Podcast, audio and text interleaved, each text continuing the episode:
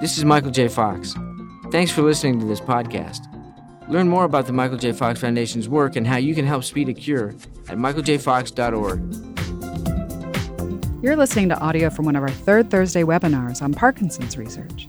In these webinars, expert panelists and people with Parkinson's discuss aspects of the disease and the Foundation's work to speed medical breakthroughs. Learn more about the third Thursday webinars at michaeljfox.org/webinars. Thanks for listening.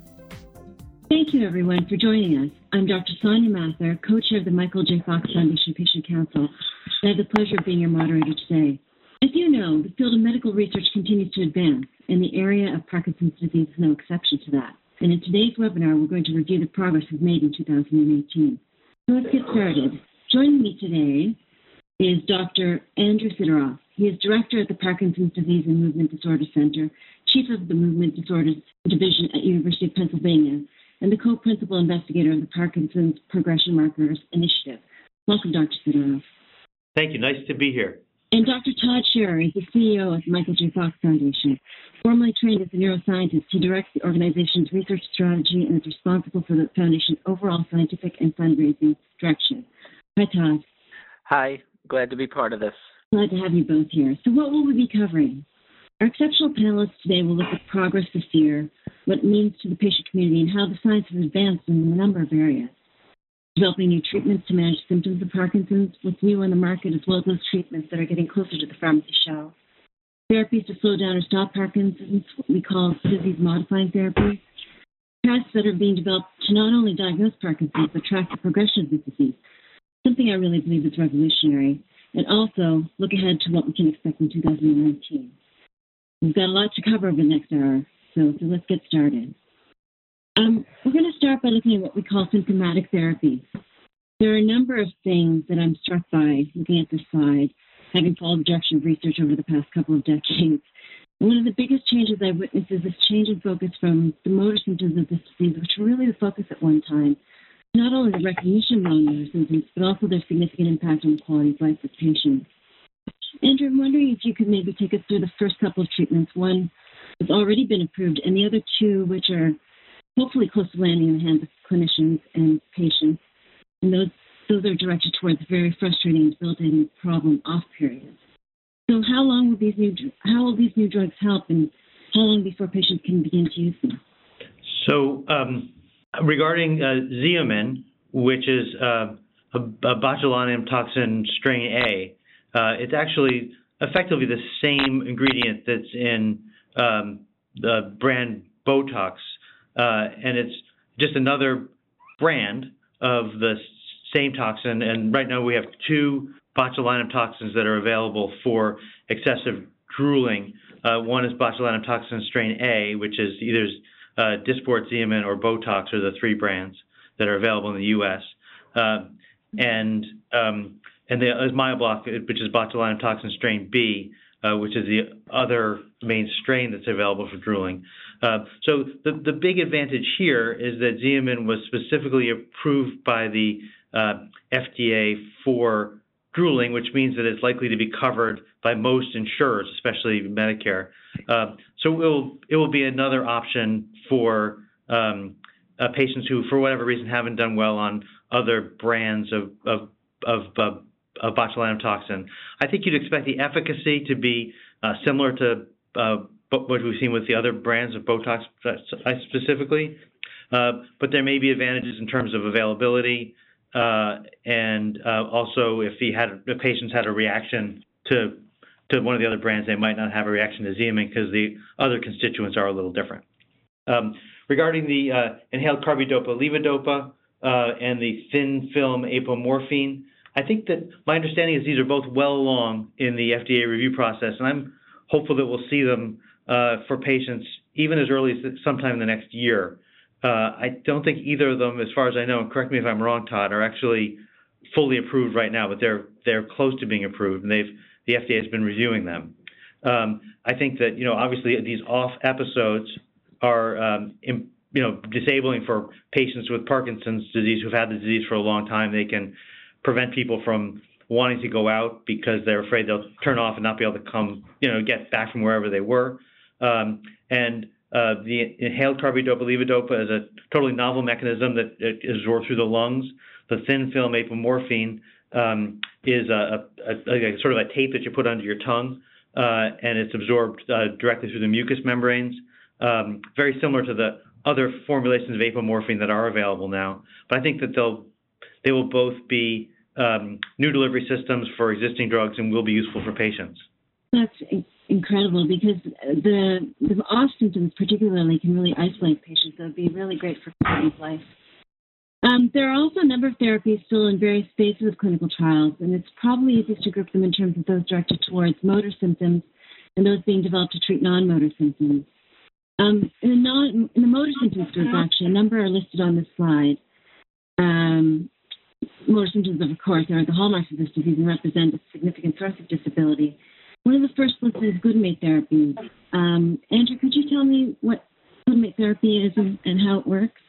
Yeah. So, um, you know, everybody knows, or not, I mean, most people who've had Parkinson's are familiar with the idea that the brain chemical called dopamine is really at the heart of why people with Parkinson's uh, have trouble with movement. But it's really only part of the story. Uh, and while dopamine, you know, dopamine and dopamine replacement remains probably the mainstay for treatment of motor symptoms with Parkinson's disease, uh, other neurotransmitters are definitely important too. Uh, and glutamate is a good example of this. Glutamate is the most prevalent uh, excitatory neurotransmitter uh, in the brain, uh, and it's ubiquitous. and it's also important in regulating dopaminergic activity in normal function and in Parkinson's disease. and there have been attempts at glutamatergic therapy uh, and, and, the idea of glutamatergic therapy in Parkinson's, I should say, is that it would regulate medications like levodopa so that they work better, so that you'd have uh, better on time, on time without dyskinesia, uh, and uh, that's that that would be the place where these drugs would fit in. It's for people who are already on levodopa, and it would make the levodopa work smoother and better. Uh, in terms of better on time and on time without dyskinesia. An example of a glutamatergic therapy that's available now is amantadine. And uh, amantadine, many people feel, does both of these things. It just doesn't do it as, you know, with, there's still unmet need to do these things better. And so there are new glutamatergic agents which uh, modulate glutamate uh, transmission. Um, and hope the hope is that they'll uh, work in combination with dopam, uh, levodopa and dopaminergic replacement therapy to give people with Parkinson's better quality of life. And how far away are these from the patient's hands, I guess? I think that we'll see clinical trials very soon. In fact, I think there are probably clinical trials in phase two that a, a small number of subjects uh, can participate in now. I think we're probably looking at uh, 18 months at the best for seeing these uh, more widely in clinic, maybe even a bit longer. There's a there's a bit of a longer time horizon for these therapies than for the other ones. You'll see clinical trials more and more, but I think as approved agents, uh, Todd, what do you think? I, I would think we're two years off at least. Yeah, I would. This is Todd. Just to add, I would say um, the the new therapies being spoken about here that are closest are the ones listed under the with FDA review. These have uh, already completed their clinical trials and are just now at the stage of presenting the data for approval. Um, the glutamate therapies, which are more experimental at this point, as Andrew mentioned, are entering the clinical testing phases, probably the earlier stages. Um, luckily, in some ways, since these these treatments are looking for more acute benefit of the people um, with Parkinson's, they can progress more quickly through clinical trials, but it still takes time to recruit the patients and assess the outcomes. So those are definitely more um, delayed, I would say, a couple of years behind the ones that are now up for the approval, assuming that they all um, are showing success. Mm-hmm. Well, one drug that's been around for years and years and decades is levodopa, and it's they're listed here that they're offering new levodopa formulations. Um, could you tell me a little bit more about that, Andrew? Um, sure. So uh, I think actually one of the uh, main themes that we've really seen in the last few years is uh, new formulations of levodopa with medications that are approved now, like Rytary and Duopa. Uh, and I think that we're going to be seeing even new versions. There's a there's a new delayed release form of levodopa, which is uh, um, being tested in Israel mostly, uh, which um, looks like it could be promising, sort of a in between uh, Rytary and um, regular levodopa in terms of its duration of action. It's it's the the the novelty of it is that the pill sort of deploys like an accordion in your stomach and releases the levodopa very slowly uh, mm. once it's uh, once you swallow it. Um, and uh, then I guess we talked about the inhaled carbidopa levodopa. There's also a, um, a levodopa pump which is being tested, uh, and uh, all these are. I mean, the problem with levodopa has never been that it didn't work well. It's always been that it you have uh, on off after a while, and so these new delivery systems are really aimed at smoothing the ons and the offs out. And uh, I think you know, there's still, uh, unfortunately, these even if though it's an old drug, it still needs to be tested and go through the FDA. So there's still a time lag there. But I think that these will, when they do reach the market, will help patients. Well, that's exciting actually, because you're right. Levodopa does work, but it's the ups and downs, the ons and offs that are most bothersome. Um, and next are the non-motor symptoms. I mean, a list of non-motor symptoms is a long and diverse one. It affects almost every bodily system, and we know from patient surveys that they are in large part more bothersome and impact quality of life even more than motor symptoms. Todd, could you fill us in on the non-motor symptoms that are being targeted and how soon these may come to market?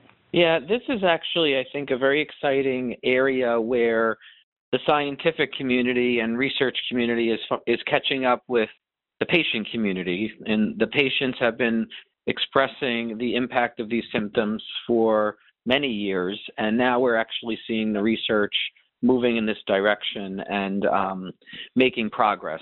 So there are clinical trials under being um, underway now that are looking to target some of the non-motor symptoms within Parkinson's disease, such as cognitive dysfunction, some of the neuro, neuro um, behavioral challenges people might have, like anxiety or other um, psychological symptoms, and also the digestive sy- symptoms like constipation. And there's really two approaches that are being used to um, develop treatments in this area. One is focused on um, what we would call re- repurposing or repositioning of existing medications, so testing drugs that we already know can treat anxiety, for example, or digestive problems, and see how they work in the context of Parkinson's disease. So these are medications that are already available, um, and then now see if we can test them to show whether they have effectiveness on these symptoms within Parkinson's.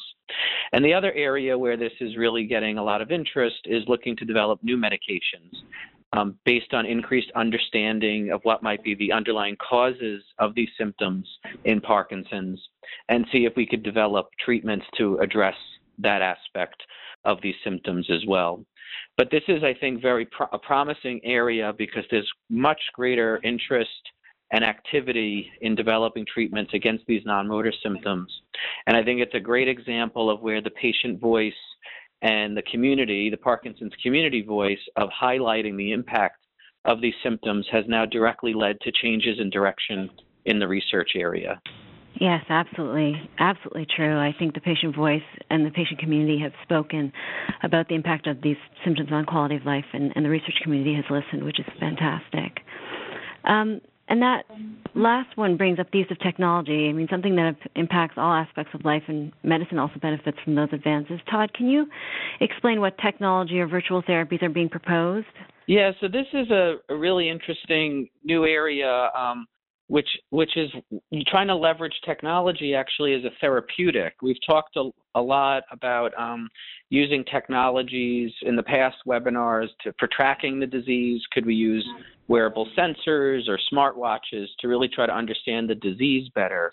But in this case, these are actually now trying to look at ways to use technology or leverage technology to expand the availability of treatments or to develop new treatments. Um, and some of the trials that are going on, um, one, for example, is using um, video conferencing or sort of voice video um, interactions to to um, apply behavioral therapy to people. So one of the trials that um, we're involved in is looking at treating depression, which there are pharmacological or drug based treatments for depression, but there's also behavioral therapy ther- uh, that is used to treat a symptom like depression. And in this case, what they're experimenting with is to see could how effective could that behavioral therapy um, be for patients if it's done through a video conferencing type of system, which mm-hmm. would allow greater access to more patients um, than the current approach um, for this type of therapy. So it's very exciting. There's there's great um, data already that the neurological exam can be conducted using what we'd call telemedicine, you know, virtual right. assessment afar. So this would be a real way to bring the therapy to the patients rather than have make it difficult for patients to access access this type of therapy. Well, absolutely, especially those with mobility issues or those that may not be in that kind of tertiary environment where they have access to to good health care. So that's great. Um, this next slide lists a couple of very interesting areas of research. The first stem cells have a bit of tumultuous history and have had some complications in the past. Todd, have the newer technologies overcome some of the initial limitations? I, I guess what were they initially? And um, could you describe where we're at now with this area of research? Sure. This is a always been a very exciting area of research, particularly for Parkinson's disease, really based on the concept that we know uh, that many of the symptoms of Parkinson's disease are due to the specific loss of, of cells um, in the brain of people with the disease, particularly those cells that make dopamine. And there's always been the promise of using stem cells to be able to develop and replace those dopamine cells that are lost in the disease.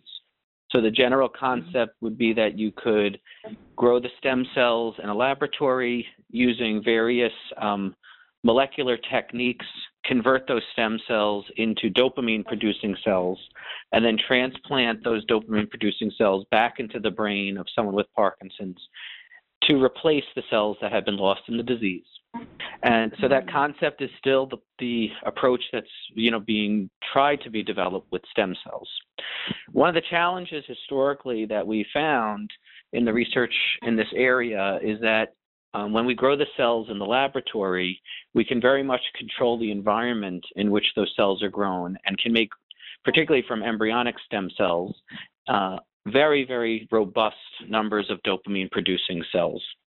However, in the past, when those cells were then transplanted into the um, animals to sort of look at how they would integrate into the brain and, and perform, um, they would lose their what we'd call lose their phenotype, meaning they would revert back to the stem cell phenotype and no longer have a very robust production of dopamine, which is what you'd want for this to be a mm-hmm. therapeutic. So with that challenge, the investigators in this field sort of went back to basics, back to the the techniques on how to grow the stem cells, how to design them to be dopamine producing cells. And there have been a number of advances that have moved this field forward. Um, one is improvements in the ability to engineer the stem cells into dopamine cells. And also an advance where not only can we use embryonic stem cells, there is now a new technology that's called induced pluripotent stem cells. And in this case, what can be done is taking a skin cell or a blood cell from an adult and using techniques to convert that back into a stem cell and then make mm-hmm. that stem cell into a dopamine producing cell. So both of these approaches are now moving forward, and with improved technology, there's now been pretty significant success in, in um, transplanting these cells into animal models of the disease, and the cells maintaining their phenotype, meaning that in those animal models, they're still able to produce dopamine at levels that would be beneficial. So, based on those discoveries, there's now a few groups. One you uh, may have seen in the news recently in Japan, and some coming up soon in the United States that are moving forward with stem cell treatments into clinical trials. And again, the goal here would be to take these engineered stem cells, transplant them into the brain of someone with the disease, and hope that those cells now make enough dopamine to revert some of the symptoms. So, but there's been a long, as you mentioned, a long path here but right now, I think a lot of the early roadblocks have been overcome, and now we're back into clinical testing. And Todd, would you say that's a, an example of sort of precision medicine or, personalized medicine in that uh, when when you say that you can take a blood cell or a skin cell, are you talking about from the person you're going to treat with the cell to help with rejection, or is that in general? Yeah, so I think that's one of the possibilities with this. So it could be personalized in that um, you could, in fact, take the cell from the same person that you would do the mm-hmm. transplant mm-hmm. back in, you know, with.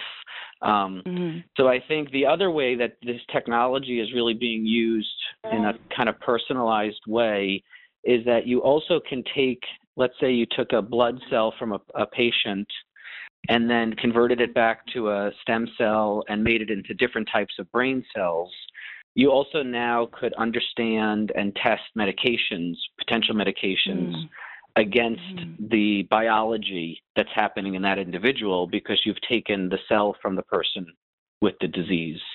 So that's also being used now as a drug development tool because right. we still are challenged in Parkinson's disease compared to a disease like cancer where we can't um, take the biopsy of the diseased mm-hmm. part of the body because um, no one would recommend brain biopsy to anybody. So we have to come mm-hmm. up with mm-hmm. Surrogate ways to understand the biology that's happening in the disease. And the stem cell technology, in addition to being a therapy itself, has the potential to really explode the science around the understanding of Parkinson's disease. That's that's really impactful. But Andrew, um, I just wanted to ask you about stem cells. Have have any of your patients come in with questions about the medical tourism that exists around stem cell therapy, where they make promises of successful treatment and often a cure? And what do you advise them? Um, yeah, so I often I, I think I get a question about stem cells and specifically this idea of medical tourism um, once um, once a, maybe once every other week, very very often. It's it's on people's minds for sure. And I'm very conservative about the advice that I give patients. I think that there's just there's a there's a real risk for unscrupulous um, operators uh, doing this sort of thing. There are, I think, as, as uh, Todd mentioned, there's a there's a very uh, you know reputable clinical trial going on in Japan right now, um, and there, I think there's, there's work in other countries as well.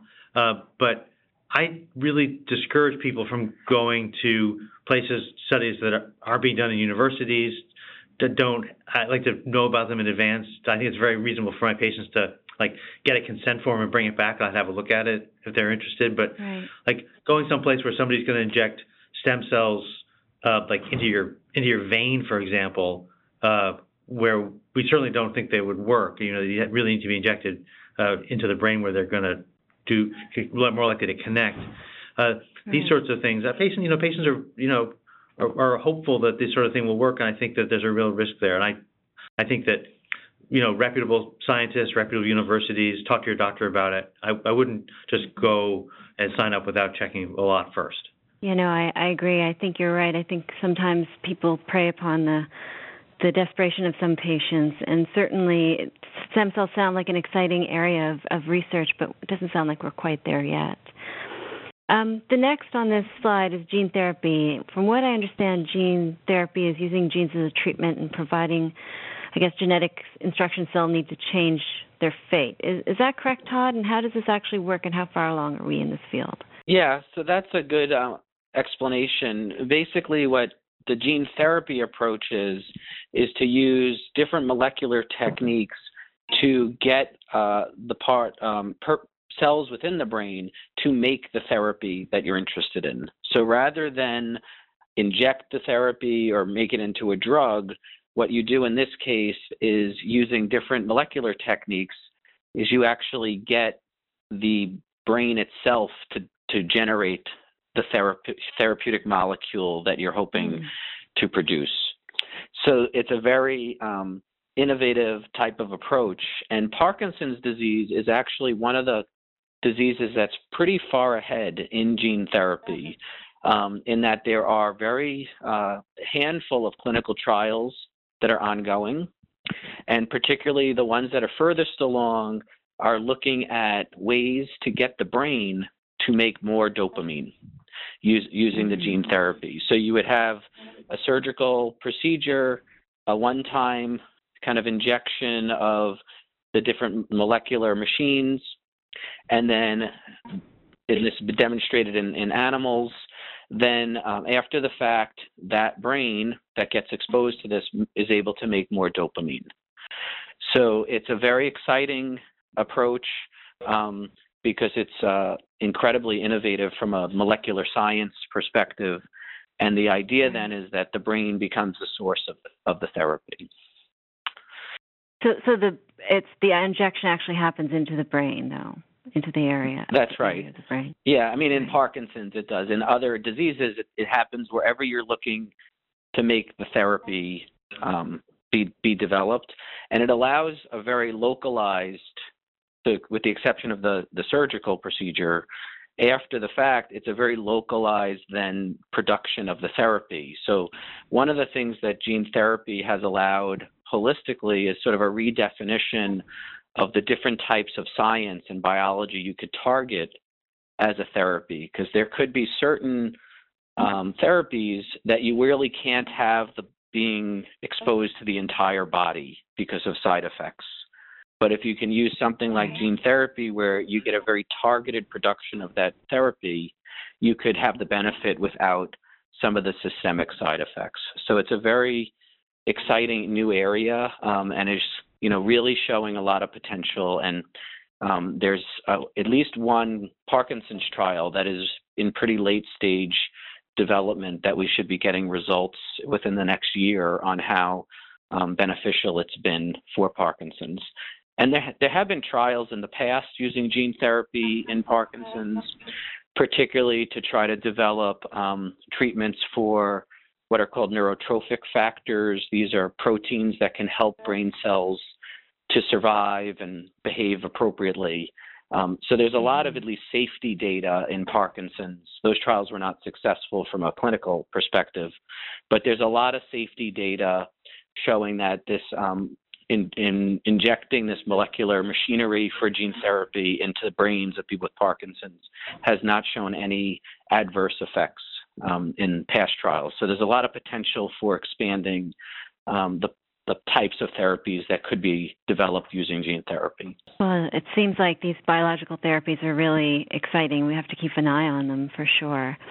Um, the next slide shows us those therapies that are currently in clinical trials that are directed towards slowing or stopping the progression of Parkinson's disease, what we call disease modifying trials.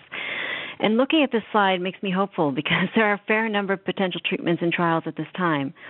They seem to be directed towards a, a variety of targets and outcomes, some towards alpha synuclein, which we'll hear about. Um, some clinical trials are working on what's co- occurring with those certain genetic mutations.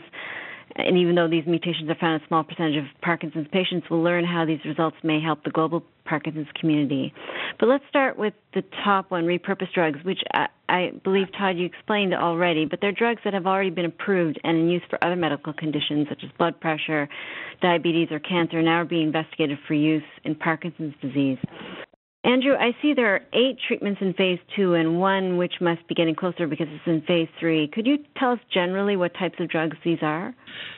So um, for repurposed drugs, um, yeah, there's a whole there's a range of them. Um, some are diabetes drugs. In fact, a number of them are, um, and uh, that this has uh, definitely been a, an area. The uh, one that's gotten the most attention, to my mind, is one called exenatide, uh, which is a was originally developed for diabetes and now is being tested as being repurposed for Parkinson's disease.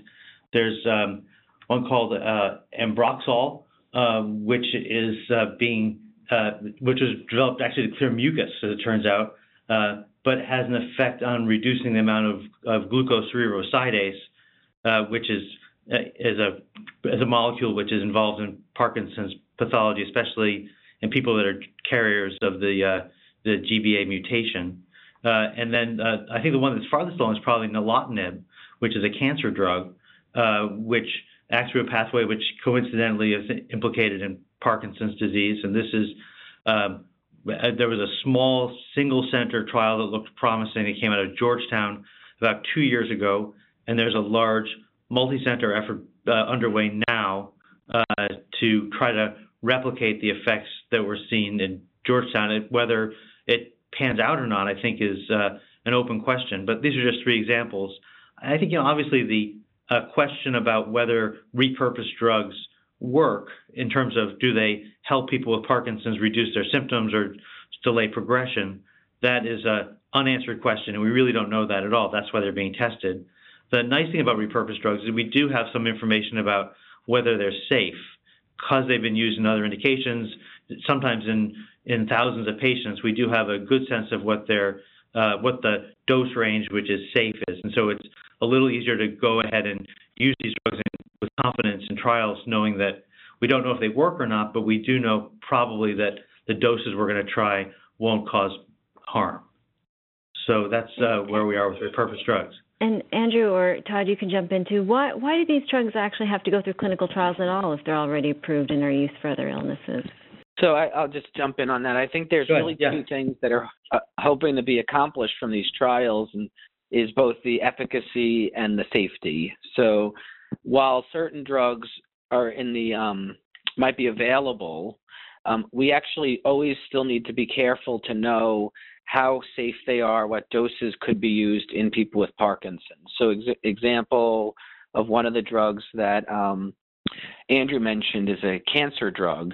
So, there's a different safety profile for cancer drugs than there may be for a, dr- a drug that people have to take chronically in a in a long-term disease like Parkinson's.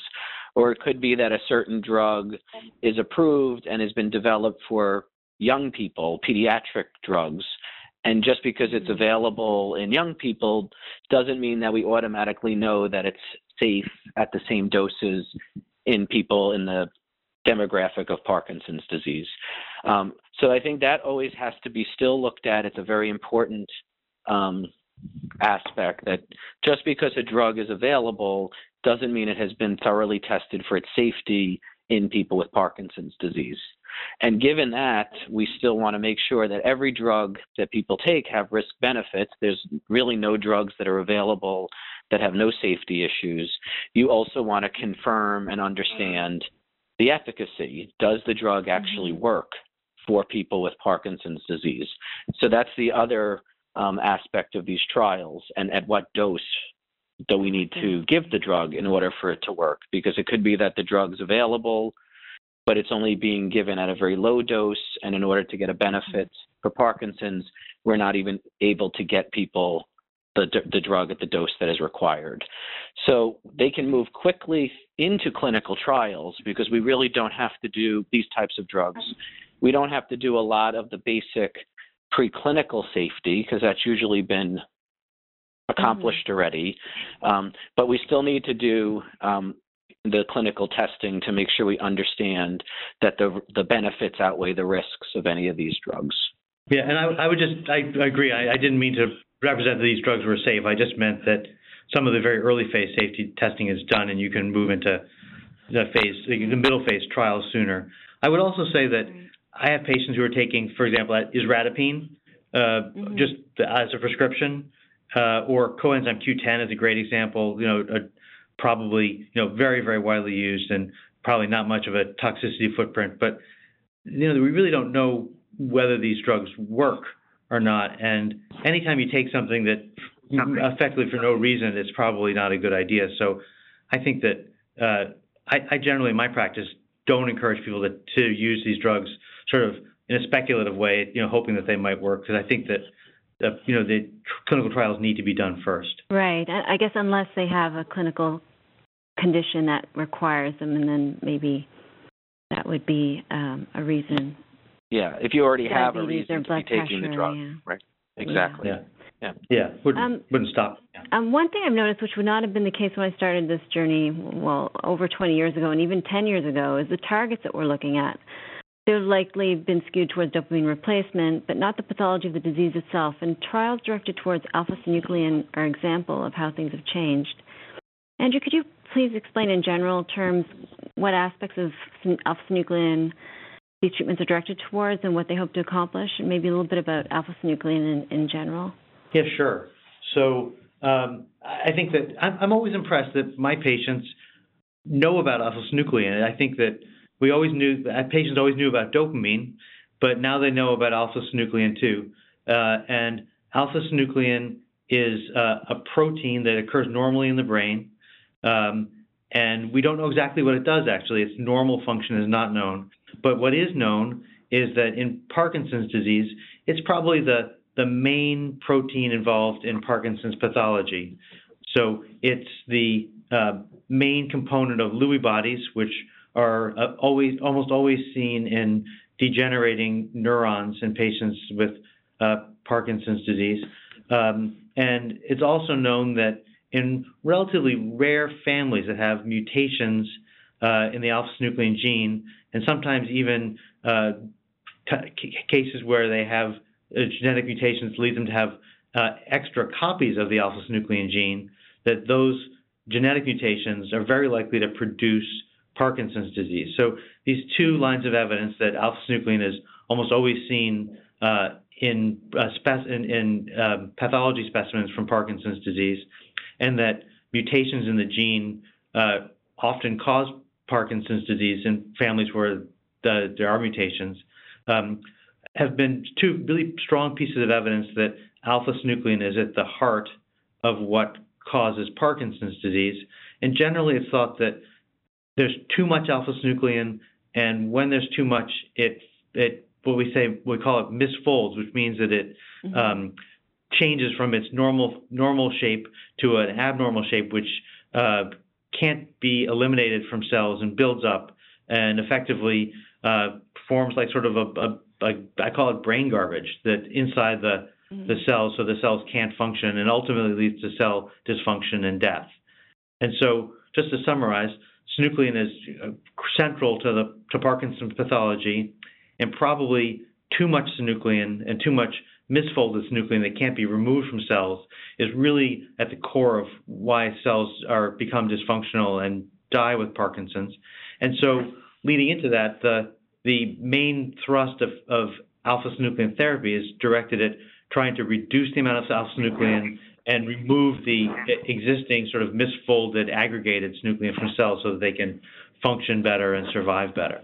So these trials that are, are I guess there's seven trials they say right now that are in clinical under clinical evaluation. Are those sort of directed at different points in the alpha-synuclein story? In, are some directed towards clearing the garbage, or others directed towards it not forming in the first place? Or yeah, absolutely, yeah. So there are agents that are meant to prevent the synuclein from aggregating in the first place. Aggregating just means mm-hmm. building up into clumps where it can sort of hard to get rid of it. Uh, and then there are several large trials and uh, several, uh, maybe three or four big pharma efforts that are directed at removing the already existing alpha-synuclein using what we call passive immunotherapy, which is basically antibody infusions, antibodies that have been specifically developed to target alpha-synuclein and then in this way harness the immune system to remove the extra misfolded alpha-synuclein. In addition to this, there's actually a uh, alpha-synuclein vaccine which is being tested uh, in an earlier stage.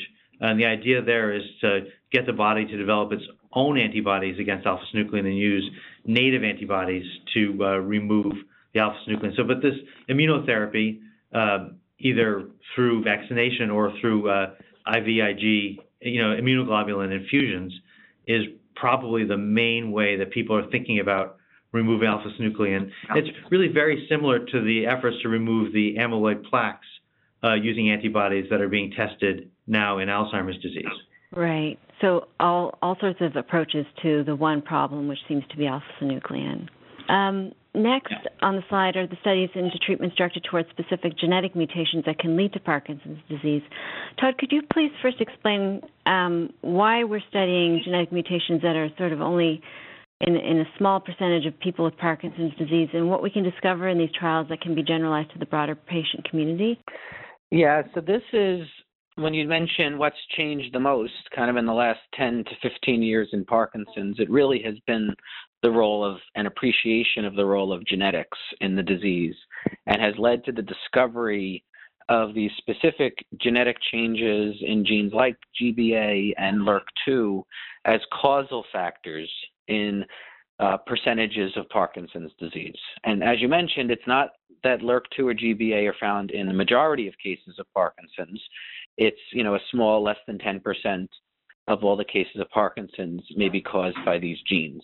But what is really exciting about this is um, in trying to really develop true, truly transformative treatments, the best things that we could target is what is the underlying cause, the underlying trigger of the entire process of the disease. And if we could figure out a way to target that trigger and cause and intervene on it, we have the potential to stop the process, stop the biological process that's leading to the disease and leading to the progression of the disease.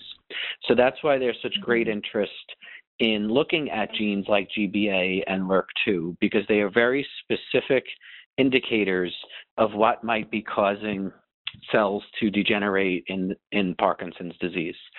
So there's two things that are exciting about this, um, and one just to go back to a question you you asked before about personalized medicine. This is an area where you really are getting to the concept of personalized medicine, where uh, companies are developing specific drugs to correct the deficit in these genes, and the trials that are being run currently are looking for individuals with Parkinson's disease who carry those genetic changes. So you're really targeting very specifically an individual who has a known biology that has changed and then intervene on that biology. This is much more akin to what's being done now in diseases like cancer, where they really understand molecularly what's happening to that individual and then try to use um, therapies very specifically engineered against that molecular change. So that's one very exciting concept and aspect of these, and seeing that they've reached the clinic and are moving ahead is also exciting.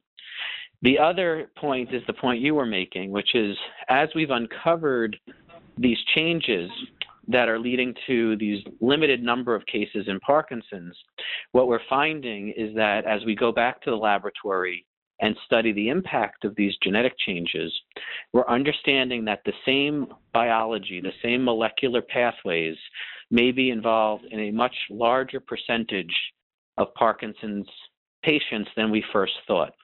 So while other individuals may not have the same genetic mutation, it seems that the same impact on the biology is being found in a broader number of Parkinson's patients, meaning mm-hmm. that these therapies that are being developed initially to target the more limited populations of individuals with the genetic mutation may really have the potential to impact the broader Parkinson's population. So right. it really shows how, you know, these maybe what may seem like limited or nuanced genetic discoveries are really impacting the entire field with great potential for the entire Parkinson's population. Well, it certainly sounds like that. Sounds like it's expanding our knowledge of this disease, and that the the pathology then, our understanding of that disease, can then be generalized to everybody and benefit everyone. So that's that's really exciting. Um, so the next slide addresses an area I'm really excited about, and that's finding a mark for this disease. Because I think if we can discover a test to accurately diagnose and track Parkinson's, it will, in my opinion, revolutionize how we do research and ultimately how we manage patient care. So the uh, PPMI, or Parkinson's Progression Markers Initiative, is a landmark study um, that the foundation has taken on. And Andrew, I know you've been intimately involved with it. Can you just sort of maybe describe what the term biomarker means, what we're looking for, and what areas may be targeted for measurement, and also how PPMI has evolved over the past, I guess, more than five years, and what we've learned?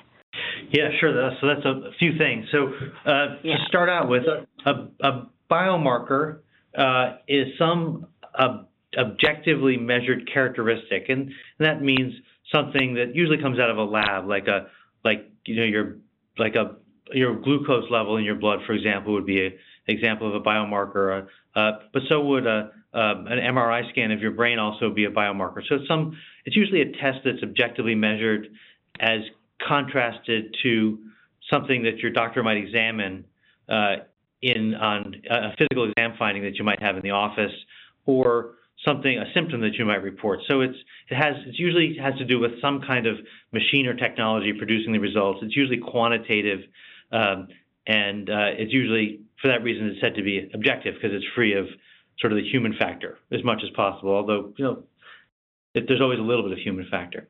Uh, and biomarkers can be used in a range of ways for better diagnosis. Um, you know, does a person have Parkinson's or not, for example, or is it due to something else? Uh, for prognosis, you might get a test the, when you get diagnosed, and it could give you an idea of whether you have a you know a mild case or a more severe case, uh, and then also for tracking progression. And the last thing that can biomarkers can be used for, among I think the main things, uh, is for looking for a response to therapy. So this happens all the time that you get like a, a blood test to make sure that your uh, diabetes medicine is working, for example, or you have your blood pressure checked, right. which is actually a biomarker to make sure that your blood pressure medicine is working. But it'd be really terrific in the case of these um, new drugs that are targeted for against GBA or LRRK2, for example, uh, or synuclein, if we could have a biomarker readout that could tell us almost immediately whether the drug was going to work or not in an individual person. And this would greatly accelerate the development of drugs because you wouldn't have to wait uh, years uh, to know whether you're on the right track or not, which is the case now. Um, and so it would accelerate drug development. And so switching gears to what PPMI, the, the real goal of PPMI is to find biomarkers that will accelerate drug development uh, in just the way I was talking about a minute ago. Mm-hmm. And PPMI is, I think, I, have been lucky enough to be involved in it uh, recently, um, and actually, you know, it, as a site investigator from the beginning. And it's um, and I'm always impressed that when you hear people that outside of the the, the Parkinson's community, they talk about PPMI as being a landmark study, uh, and I think that it really has that external status. It's um, been going on, I think, since 2011 now, um, and it's scheduled to go all the way through 2023 uh, now, and I guess it could always be extended. So it's a very long duration study. It involves, I think, a, almost a thousand participants now, if you count, or maybe actually more. I think it's just over a thousand participants when you count the various cohorts. And it started out with about 400 Parkinson patients and about 200 healthy age-matched controls, and it's been expanded. Um, the the main expansion really has been in the area of genetics where there's been an additional 600 subjects that were added that had either genetically determined forms of Parkinson's due to LRRK2, GBA, or alpha-synuclein, uh, and also a relatively similar number of um, people who carried these genes but were unaffected uh, by Parkinson's when they were enrolled, and obviously they're mm-hmm. uh, at risk. Uh, and I think that we learn um, we learn new things from PPMI all the time. There are um, literally hundred, over, hundreds of publications that have used PPMI uh, data uh, that are in the medical literature, and more all the time. The number grows exponentially year by year. Um, and um, drug companies are using PPMI data to plan their trials. Uh, and a number of different biomarkers are being explored in the context of PPMI, ranging from um, improved dopaminergic imaging, uh, better ways to use existing dopaminergic imaging like DaTscan, CSF-based uh, biomarkers, uh, and also really high-tech things like uh, gene profiling, uh, gene expression, um, and uh, the, now the latest thing is to look at the use of um, sensors to measure uh, people's. They're like wearable sensors that you can use to measure people's tremors and walking speed and so forth as they go about their daily activities at home, hopefully to get a better sense of how they people really with Parkinson's really function when they're in their normal environment. So uh, PPMI is uh, sprawling, longstanding, and uh, is contributing in ways we expected and also ways we didn't expect. Well, I think also PPMI is sort of an example of the collaboration that the Fox Foundation um, pursues as well as the sharing of information because it has been used by so many people all over the world, the data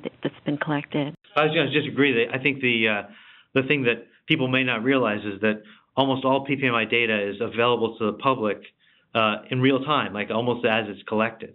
Uh, and it, wow. it's used there. The, I, I can't. I've lost track of how many times the data has been downloaded, but it's hundreds of thousands, if not millions, of times. Wow. And so this leads us into our last area of discussion, looking ahead to the upcoming year. And Andrew, building on what you just discussed about PPMI, could you tell us how this initiative will help us in the areas not only early diagnosis but development of preventive therapies? Because if we diagnose it early in someone, is is there a, a follow up that we, we have in place, or will it help us develop that follow up? Yeah, so that's a really good question, and this is something I think the field is struggling with a little bit, uh, but definitely an emerging concept. Uh, there's a general feeling that uh, an ounce of prevention is worth a pound of cure in general, and this is true for Parkinson's disease, just like it's true for a lot of other medical, virtually all medical conditions. So, if it were possible to identify people who had Parkinson's at the very beginning of the disease, rather than waiting till the symptoms are full blown and they come to the doctor, uh, and you were able to use a, a therapy like an anti-synuclein antibody if they worked, or um, a, a, drug that's targeted at one of these personalized medicine uh, approaches, so um, that these drugs would work better if they were started earlier. Uh, and, and, so this is a it's a theme that's emerging, I think, because we don't have the therapies in place yet uh, to really test it. But I, across neurodegeneration among Alzheimer's experts and Parkinson's experts, there's a, I think, a strong feeling that earlier therapy would work better when there's more uh, dopaminergic neurons that are still healthy and could be saved. And so this leads to the question of like, how can we find people early as possible in the course of diagnosis? And there's two main approaches. Um, one is that it's, you know, people usually, I think the people on the phone would probably agree to this, that they wait maybe a six months, a year, two years before they get diagnosed. Um, and this can certainly be improved. And there's um, research going on now that looks at how uh, mild early signs that are detectable in the clinic could be uh, picked up and a diagnosis, a correct diagnosis could be made uh, sooner. Um, and then the other thing, which is quite novel, really, is um, that probably the injury to the dopamine neuron starts three, five, ten years before any symptoms at all are apparent. And this would really be the ideal time to step in and short circuit the disease process before it really takes hold. And right. new research is looking at ways to do this. And this is something I think you'll hear a lot more about in the next few years. Excellent.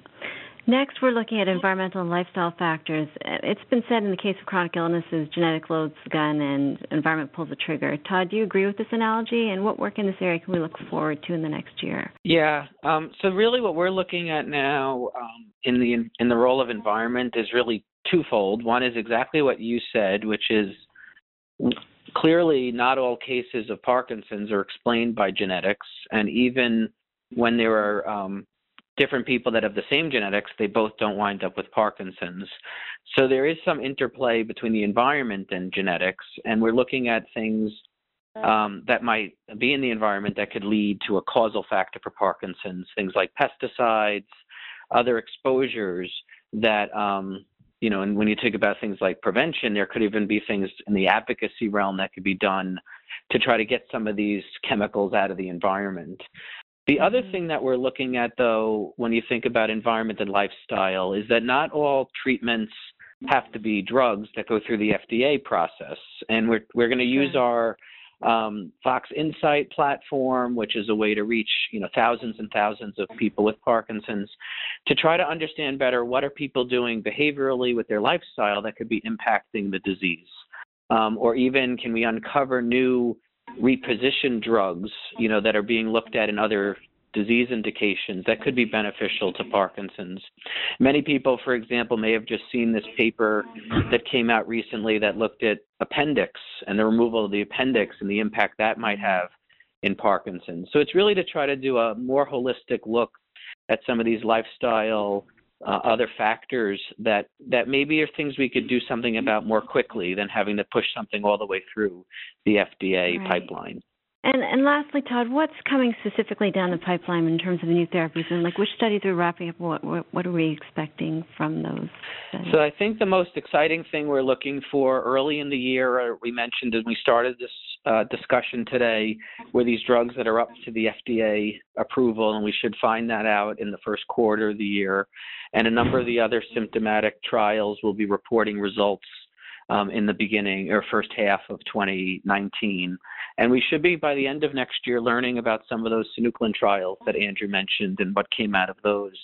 Um, we're also continuing to see really significant investment from the pharmaceutical industry in this area Um, and we just highlighted here many people. We started the year by hearing that Pfizer was pulling out some of their resources from neuroscience, and we end the year now knowing that they've invested along with others into a new company to keep moving the Parkinson's program forward. So in general, we still see a lot of momentum in this area, and you know, obviously, we want things to move as fast as possible so we can get these results. And we've talked about so much today, had so much information. If I had to pin you both down to what the most important advance in PD research will be in 2019, what you're most hopeful about for the upcoming year, what would you say, Andrew, then Todd, or?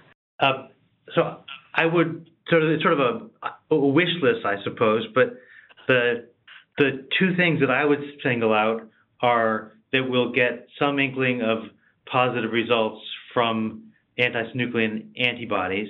It may be at the very end of the year, uh, or maybe the very beginning of next year, but I think that that would be really exciting, and that's something I'm looking forward to. And then the other thing that I think is always, and you mentioned it earlier on, is uh, whether we'll have an alpha-synuclein PET tracer at some point, and that would be a tremendous advance if that were to happen. So those are things that I'm hoping for the most. Thank you. And Todd? Um, you know, I, will put mine in the similar two categories I just mentioned. One, I'm very excited and hopeful that at least one, if not both, of the new um, therapies we mentioned will not only be approved, but be able to reach patients and affect their lives. Um, it's a lot of research that went behind those, so it'll be very exciting to see the tail end of that and then the actual outcome. And then I'm very excited about uh, hearing about the trial results of these genetically based treatments, the LRRK2 and the GBAs, because I think it, if those are successful, it will set a new standard for how we could really develop transformative treatments for the disease that are targeting the actual triggers of the disease process. Excellent. On your screen now, you'll see a number of initiatives Fox Insight, Fox Trial Finder, uh, Team Fox, and these are all ways that you all who are listening can get involved and help advance the science, help us get closer to the, our end goal. Thank you, everyone, for joining us today, and thank you, Dr. Andrew Siderowf and Dr. Todd Sherer, for sharing your expertise. One last thought. Um, being hopeful about the future is an important way of coping with a chronic illness like Parkinson's disease. But I think it's also important to ground that hope in science as well. And it is my hope that you are even more optimistic after our time together because, as you've heard, it is indeed a very exciting time in Parkinson's research in our search for better treatments and that elusive cure. But until next time, be well. Thank you very much. This is Michael J. Fox. Thanks for listening to this podcast.